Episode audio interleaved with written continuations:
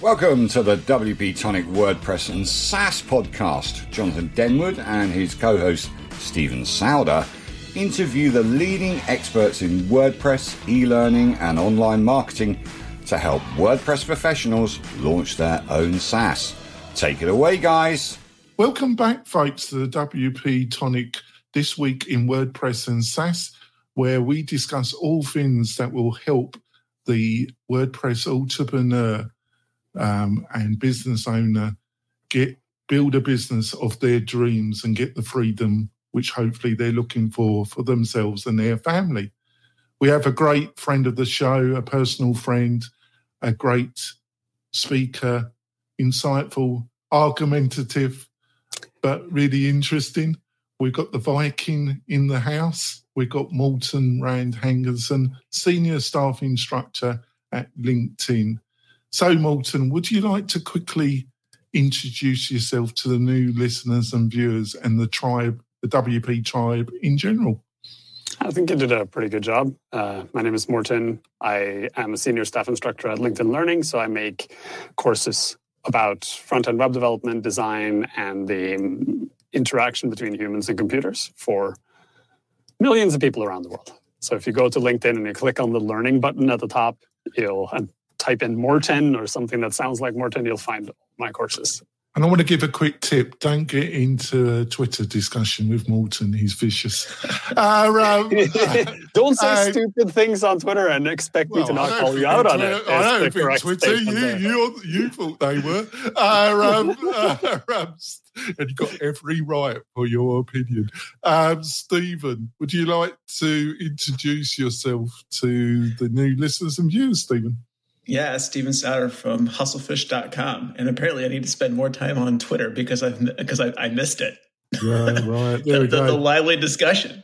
oh, it's hilarious how I was put in my place. Uh, um, so, um, so um, what we're going to be discussing, we're going to be looking at online learning for e-learning entrepreneurs, educationalists, for anybody interested in where e-learning, online learning is going in the next couple of years. It's going to be a fascinating discussion. Before we get into the meat of our discussion, we're going to go over and you're going to hear a message from my great major sponsor. Be back in a few seconds. Hi there, folks. I just wanted to tell you about our major sponsor, and that's Castos.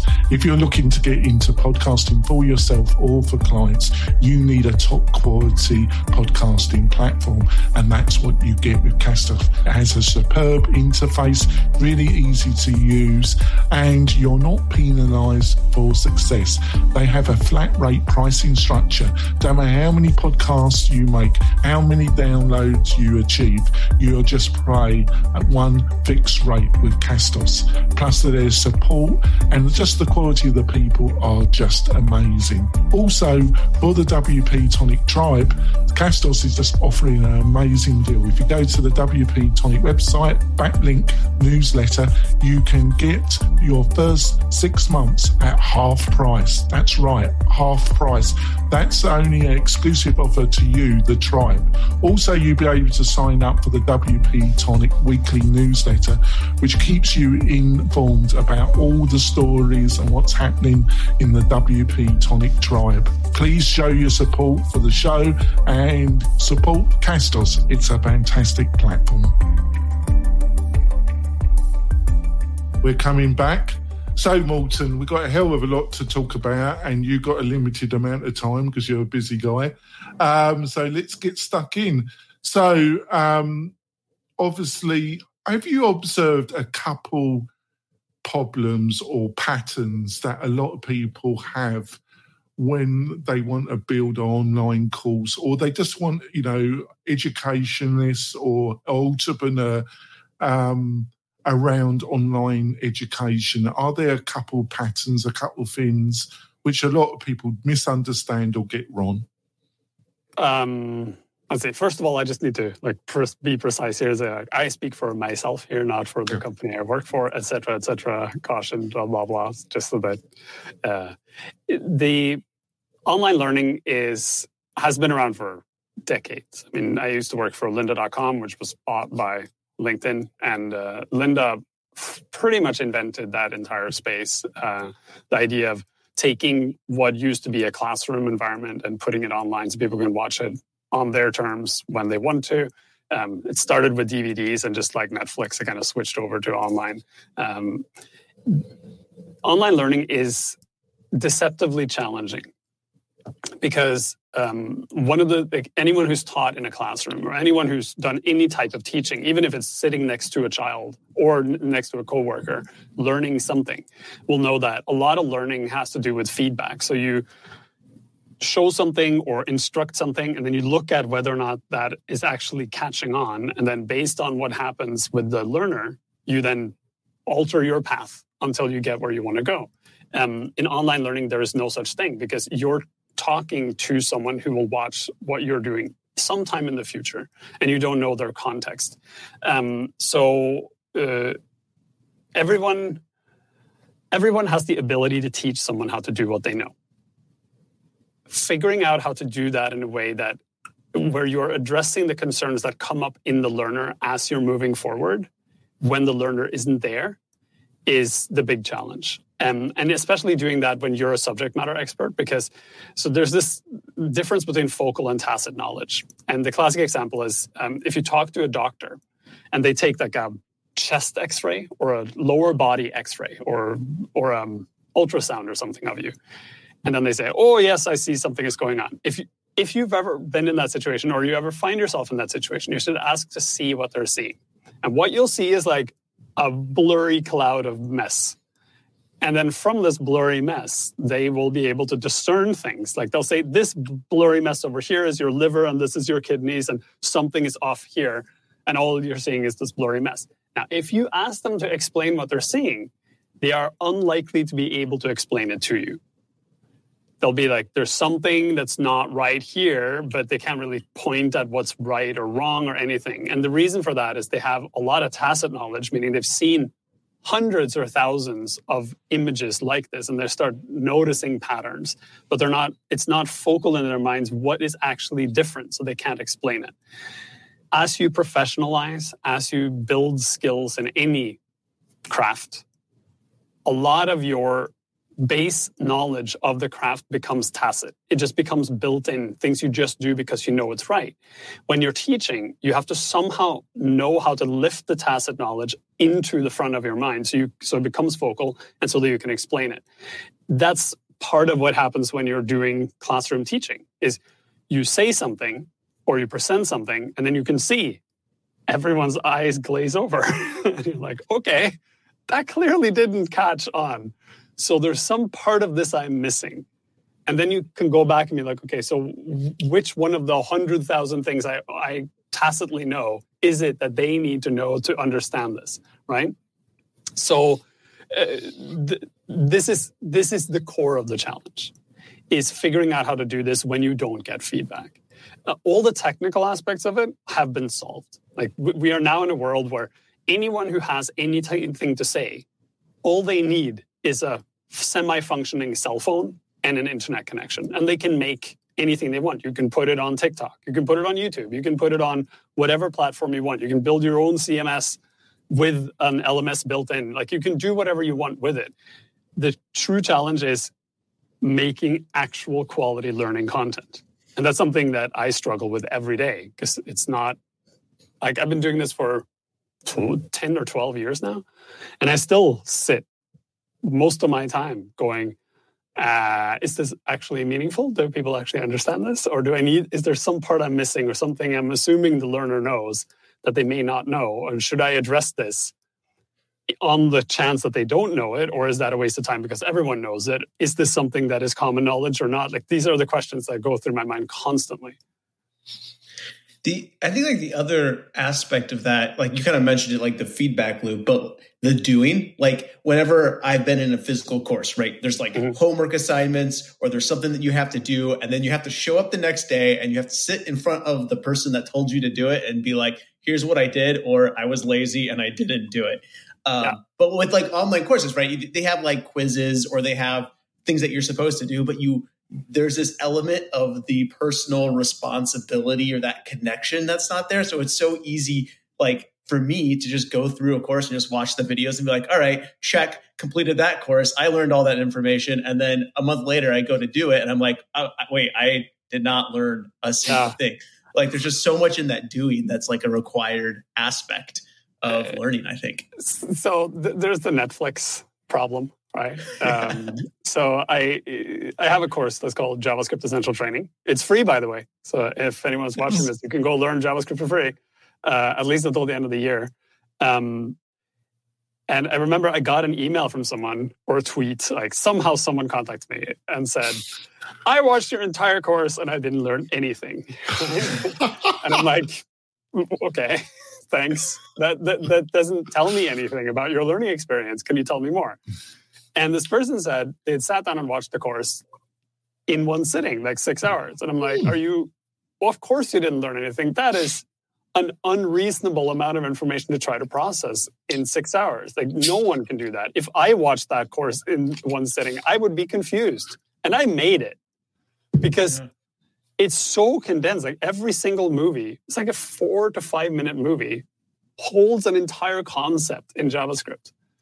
And the assumption is you will watch the movie, then you will sit down and play around with it until it makes sense to you, until you're able to figure out like when I do these things, this happened, and these are the things that I can't do. And like basically the thing that you do in school, right? When you learn math for the first time. So the teacher tells you how to do addition. And then you do like sheet upon sheet upon sheet of basic addition until you're like, my hand is cramping up and why am I doing this? And it's because you're training that tacit knowledge of how it's supposed to work to the point you're not thinking about it. Your your you education, consume, your educational experiences were a bit different than mine. okay, whatever. now I want to know what John's education. I know. I'm like, what the hell? well, well um, what I'm pointing out, and I don't, um, you understand in a second. I, I have, I have a syndrome dyslexia, uh-huh. Um, I was just put in a corner and classified as a subnormal idiot because um, I couldn't do the things which you've just outlined in yeah. a proficient way. Um, but I don't really, I don't, I don't exactly disagree with what you're saying, but I don't really also agree with it. I understand why you're saying it. Um, because I apply it to my own experiences because I couldn't do the fundamental thing which you've just outlined. You, first of all, uh, I also have dyslexia, but I did not have that experience because, for like, fortunate for me and unfortunate for you, we were in different educational environments, and it's terrible that you were treated like that. That should not happen uh, because it's a rough it world. It's it a rough be, world. Though, no, no, no, no, no it's because we're old. And like 20, 30 years ago, the understanding of learning disabilities, for example, was not what it is today. And the, under, the attitude in the educational system was often if you don't have certain skills, then you are somehow of lesser value, right? That is a type of thinking that is still exists in specific uh, political circles and everything else and is extremely harmful, unfair, and quite frankly, stupid because it, it, it discounts people's abilities to do things based on um, whether or not they're able to conform to specific ways of doing things that are normalized, which doesn't make any sense. Uh, like the fact that I, I have severe dyslexia, which means I read at speaking pace. So if someone, when I went to university, we would have like reading assignments for a six six month term or four month term. There were like five thousand pages.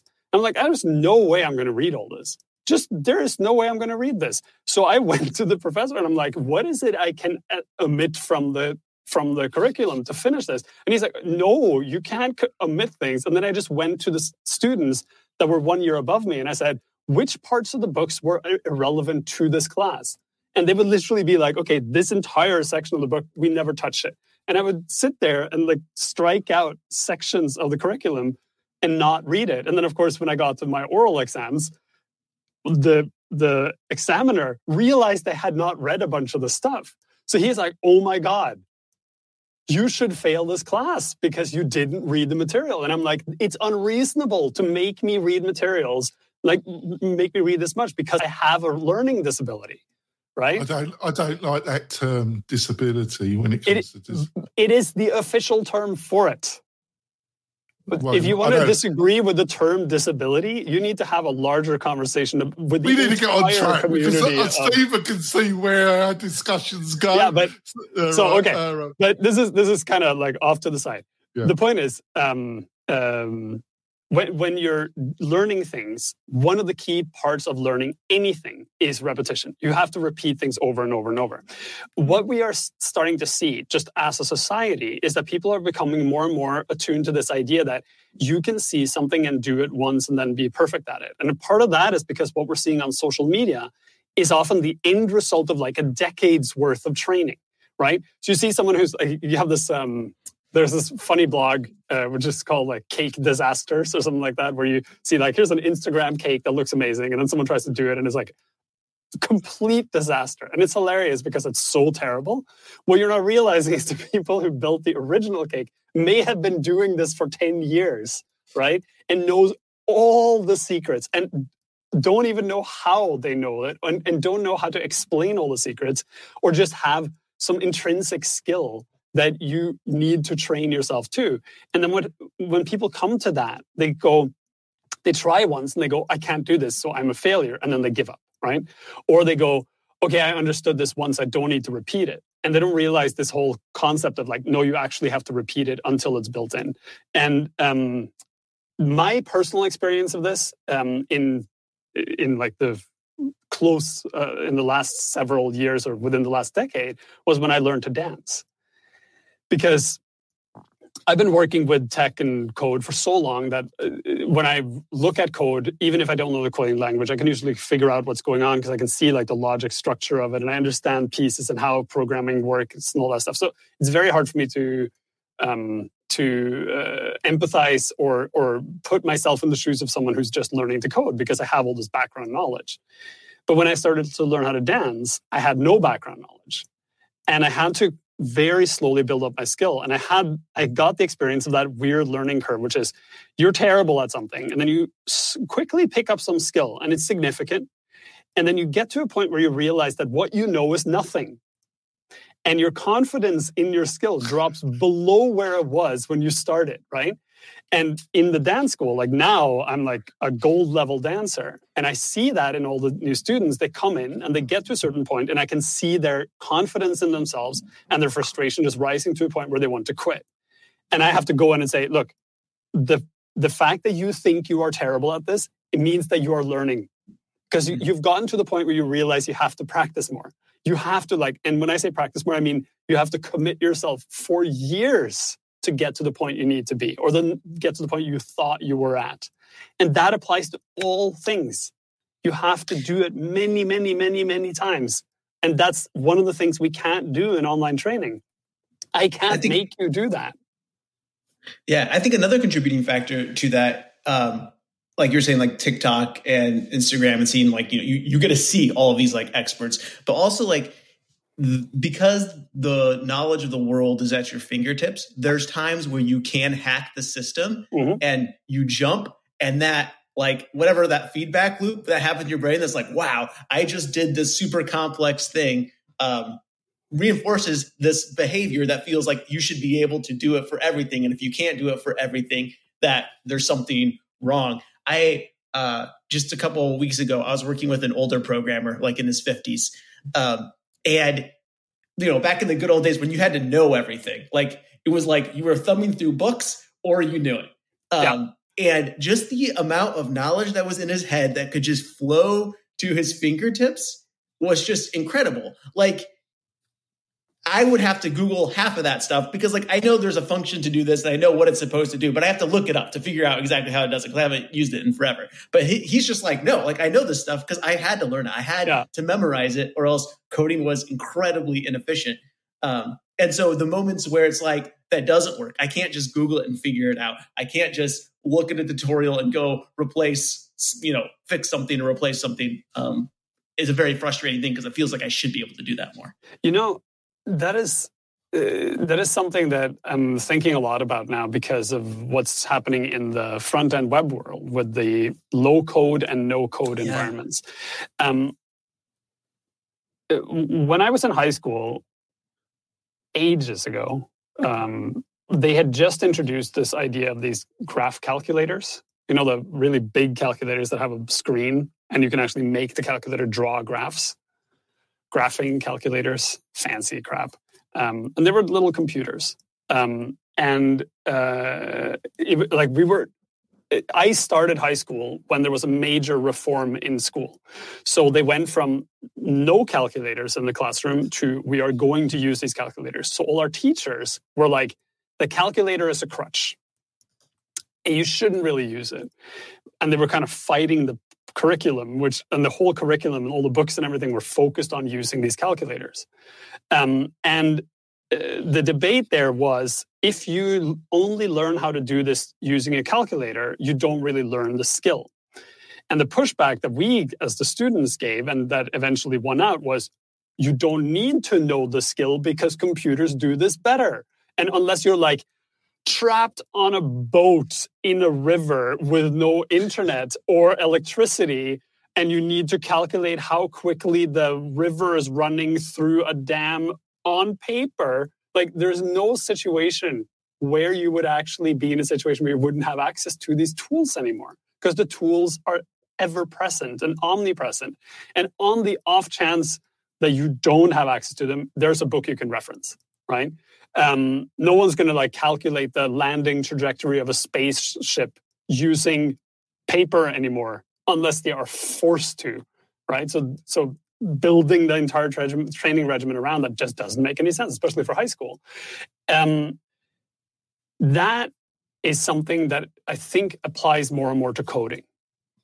This idea that everyone must learn how to code makes less and less sense because we are now at a point where the tools that we have available to us are advanced enough that people can get the job done without necessarily knowing how to write the baseline code. And more importantly, the code that we're shipping into the web is already compiled by computers to such an extent that it's effectively not human readable code anyway. So we're already using the tools. And the only difference is either you write the original code yourself or you have a tool write the original code for you. And the skills necessary to write the original code yourself are not required for most of the things that we want to build on the web, right?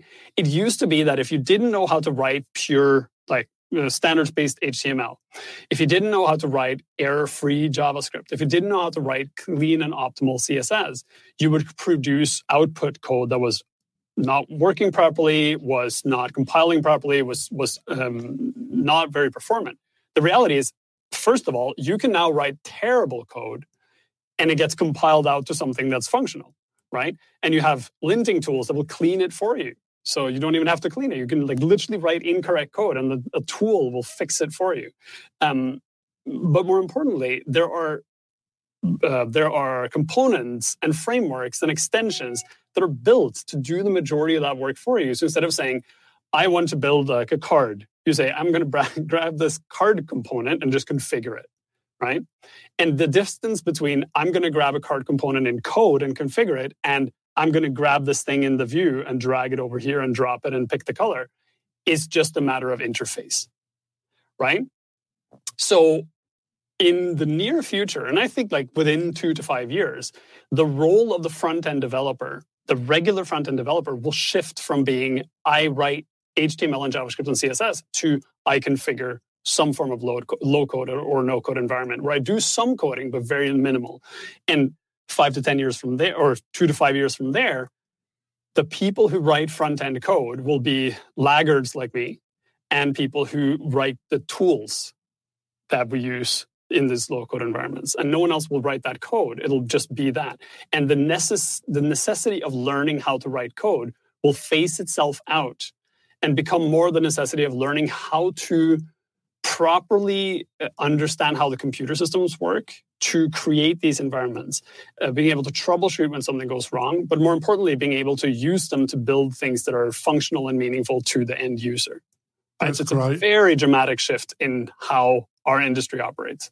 Right, that's great. We need to go for our break and listen to a couple of our great sponsors. We'll be back in a few moments, folks.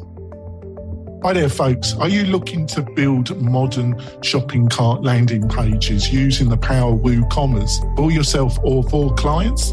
And you want to do that quickly with little need to know about hand coding? Well, if the answer is yes, and it should be, I've got the perfect answer for you, and that's Launch Flows. Launch Flows is the most modern and easiest way of building modern landing shopping pages for your clients. It also works with Gutenberg and the leading page builders like Elementor or Divi. It's really flexible, really powerful.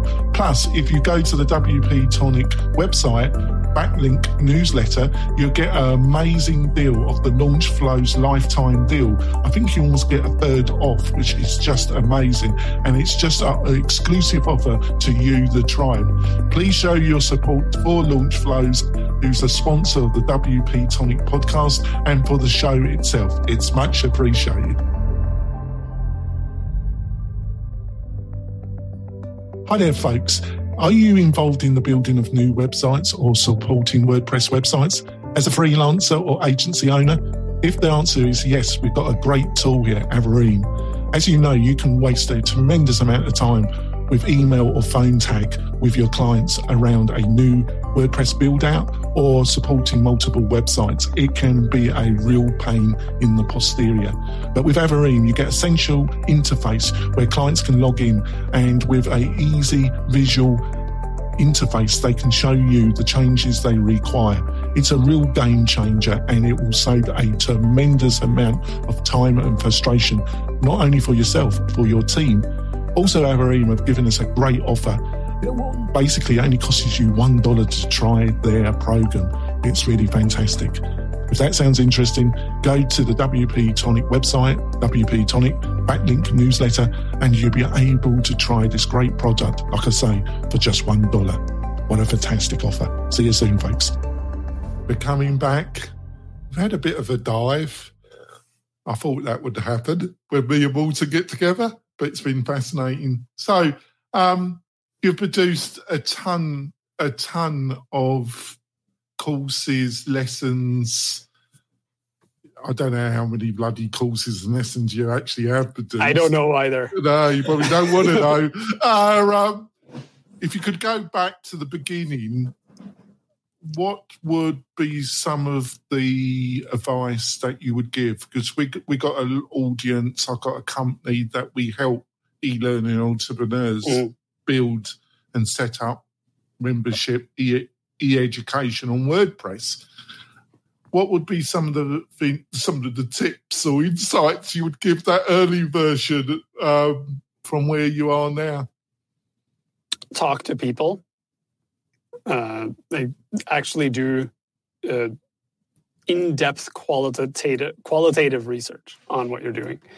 Uh, by that I mean go out and talk to the people that you're going to be training and figure out what they need. And when I say talk to them, I don't mean sit down, like talk to them over the phone or whatever. I mean, watch them do their work and see where they get stuck.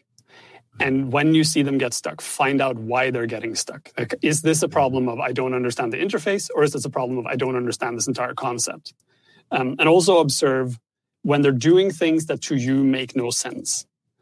Um, that could be like if you're talking in the WordPress world, it could be something like um, they're using a page instead of a post when they should be using a post, or it could be they're using tags or categories in an odd way, or they're they keep like adding new blocks into the block editor when it seems like all these blocks are doing the same thing, um, and they're like using different blocks, and look at whether your reaction to it your reaction of this is odd or wrong or whatever is based on your personal opinion about this or whether it's actually wrong from the platform standpoint? And whether that wrongness or oddness is caused by an inconsistency in the platform or poor communication from the platform or if it's a lack of understanding of the intent that the user is trying to meet or if it's that the user doesn't know what they're trying to do and they're just doing whatever feels comfortable or natural right? Because um, what most of the information about how to do the basic things exists already. And there's little value in trying to reproduce existing information, right? Um, so if uh, if you're a new WordPress developer or a new WordPress user, you're just like building a WordPress site. There is training materials out there that will teach you how to do that properly. And as a training person, I could go into that space and try to outcompete other people, but you'd be competing against like LinkedIn Learning, right? You'd be competing against the WordPress documentation team. The chance of you having great success in that space is small because you're competing against behemoths, right? With millions of dollars of marketing or the actual platform training itself. Um, so then you have to say, what is it that I can do that they don't do? That I can build on top of, or what is my specialty? Why would people come to me instead of these other platforms? And it's usually by having niche training, either in that you're providing training to a custom platform, right? So someone who has some sort of unusual setup for WordPress that needs specialty functionality, or it could be that you're saying, okay, so all those people give generic training for like you want to build a website. I give training on how to build a website for e-learning specifically.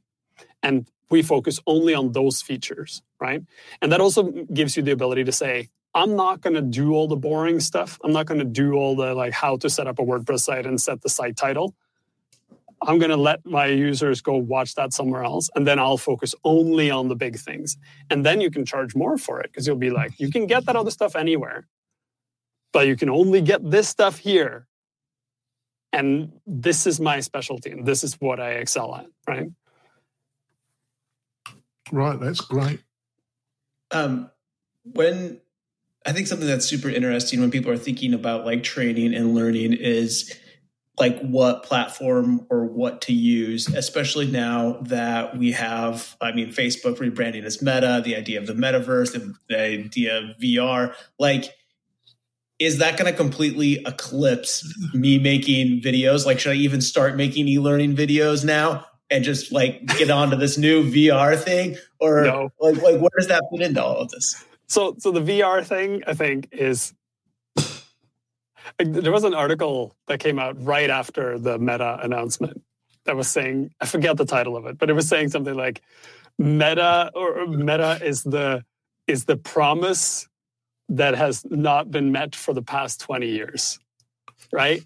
And it, you're old enough, both of you, to remember there was like in the early 90s, you could go to theme parks and they would have like VR rigs, right? Like this ring that you stood inside and you were playing some sort of shooting game where you had a gun and you had the glasses on and it was a really shitty experience, right? and the only real difference between that and now is the high resolution and that you don't have like lag in the system. But you're still standing in that stupid ring. You still have the big ass headset on. Everything is the same. And anything that goes to like like that fear of the lawnmower man. Remember that movie? Right? That that people would be in like these gyroscope. You haven't seen the lawnmower man? No, oh my the God. lawnmower man? The lawnmower man. You have to go watch the lawnmower man. You will be appalled at the graphics. But it's like the story is the story is about how the scientist makes a VR rig and this um, um, um, intellectually challenged person uh, who pushes a lawnmower is put into this rig and then he becomes like hyper intelligent right? And they're in like a gyroscope with haptic suits on. So, so all the concepts that they're talking about right? And then 80s graphics which are really awful. Sounds incredible. Uh, absolutely worth watching. I'm sure you can find it for free somewhere online. But um, that was in like the late 80s early 90s and the only difference now but 30 years later is that the graphics are better. We're still in the same space. It's still just as shitty. So there's no, I wouldn't say there's an immediate risk um, of, you know, you making training videos today. They're just going to be phased out by some Facebook thing. However, um, there is a very real risk that uh, classroom teaching will be impacted by this in a very short period of time. Um, and the simple and the simple reason for that is classroom classroom instruction is very expensive, right? You have to build a building and you have to put people inside that building and you have to have teachers at the building and you have to have maintenance of the building and you have to have books and all that stuff. And um, enterprising companies will very quickly realize, hey, if we can like sell the hmm. school board on this idea that all the kids just put on glasses and they're in the virtual classroom and they have virtual books and they have a virtual teacher, then the teacher can teach like hundreds of kids at the same time, right? And, and then just whoever pops up they talk to. And for each of the students, it'll still feel like they're in a small room. It's just they don't realize the volume that's actually there because you can program that in. And the like end game there will be lower income students or mm-hmm. students in areas that have less money will be shunted over to a VR school whereas the mm-hmm. rich kids get to go to an mm. actual school, right? And there will be this massive class divide. And that will be fueled by companies giving the schools the headsets for free, right? And if you go read Ready Player One, that's basically what that book is about, right? How like this, the poor kids go to virtual school. This isn't like this isn't me going like, oh, this is a terrible thing that might happen. This is the thing that will absolutely happen. Oh, like, oh, 100% guarantee. Yeah. This will be offered within a year. Some no, they're, already, they're already will be offered. Like, already active. You can get they? these headsets for free. Put them on all your poor kids; they'll get a better experience. And then all of a sudden, the school boards will be like, "What?" Like, or the like conservative politicians will be like, "Oh, why are we spending all this money on school? We can do this cheaper this way." And then you'll have a class divide, right?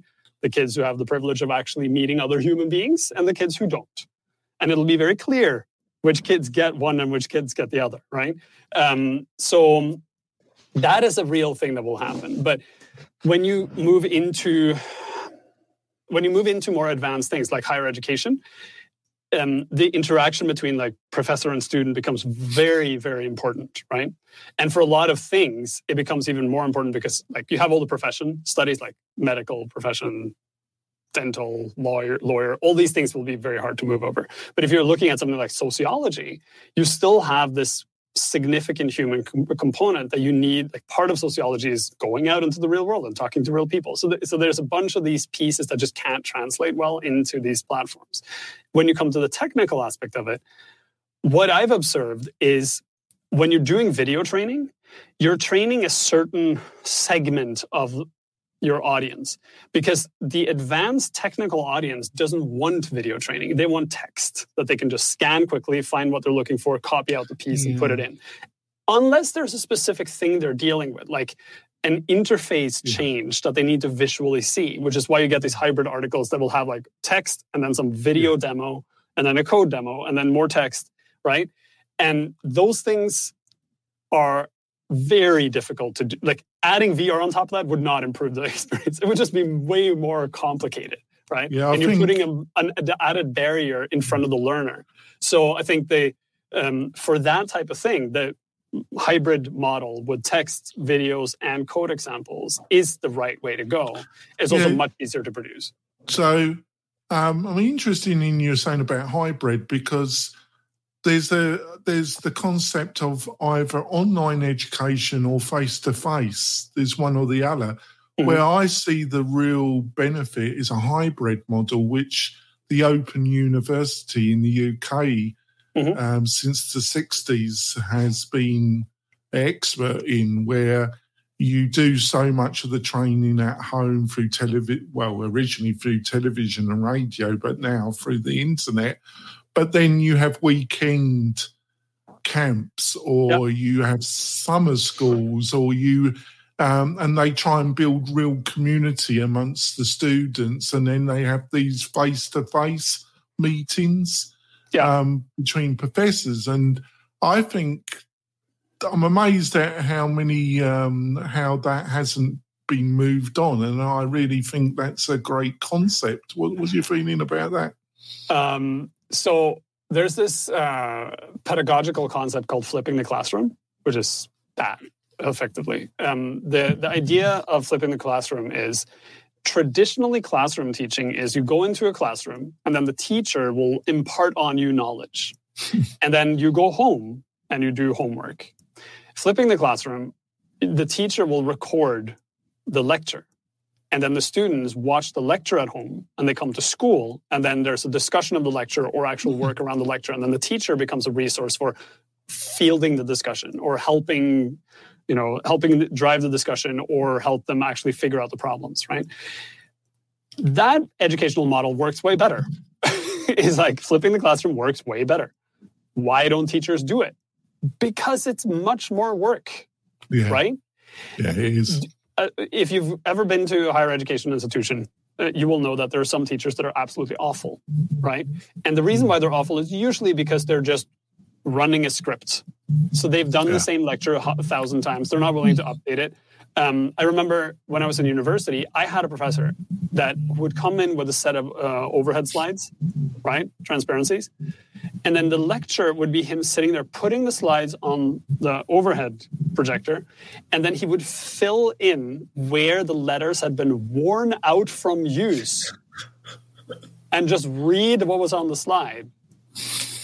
And we would sit there being like, can you just Xerox copy these? And then we will not show up to class because this is an awful experience. We're just sitting here transcribing shit that you have used so many times that this the literal ink has come off your overhead. Right? This isn't education. This is, I don't know what this is, but it's definitely not education. Getting him to be like, oh no, I'm going to record my lecture and then actually interact with other human beings in class. That would never happen. So, so it requires like a culture shift in the teachers. And what you're seeing is younger instructors that are coming into education are more willing to do this because they are, you know, taught on this model. But even they then get baked into this culture of it's easier to do it the other way. So there, so there's there's a lot of cultural shifts that need to happen, right? Um, if you go right, Henrik Ibsen, right? Like he wrote about this in the 1800s, how like the Latin school model was terrible. It took almost 100 years to get rid of that model, right? And like his books literally describe in detail how this is not an educational model that works, but it took 100 years. It's the same now. It'll take a long time for schools to shift out of that model. But online education alone, like you said, is not necessarily a solution because you're missing this interactive component. So, what I've seen students have really good success with is to make um, learning cohorts, right? So, you call them learning groups or uh, reading groups or whatever you want, but literally, like, go on the internet and say, hey, so I want to learn JavaScript. Who else wants to learn JavaScript? And then you find a bunch of people who are at the same level as you. And because of the internet, they can be anywhere in the world, right? You just have to figure out time zones. And then you say, okay, um, this week we're going to work on um, object orientation. And then each person in the group can go watch a different course or read a different book uh, or a chapter in a book. And then they all come together on a day, Friday, at the end of the week. And they say, okay, what have we all learned? And then they can all share their insights with each other, right? I tried this and I found that really hard. Oh, but I wrote this other book and that had a good explanation of this, but right? And then you share knowledge and you don't all have to read every book. You can then, right? And you get to talk to other people about your challenges and your opportunities. And it becomes what you would get from a university setting. The, the challenge there is you need to find those people, right? And you have to actively cultivate a learning group so that it moves forward. But that is a way of working around the problem. Right. We're going to go, we're going to end the podcast. We're going to have a quick bonus section, which you'll be able to listen to the whole interview on the WP Tonic YouTube channel.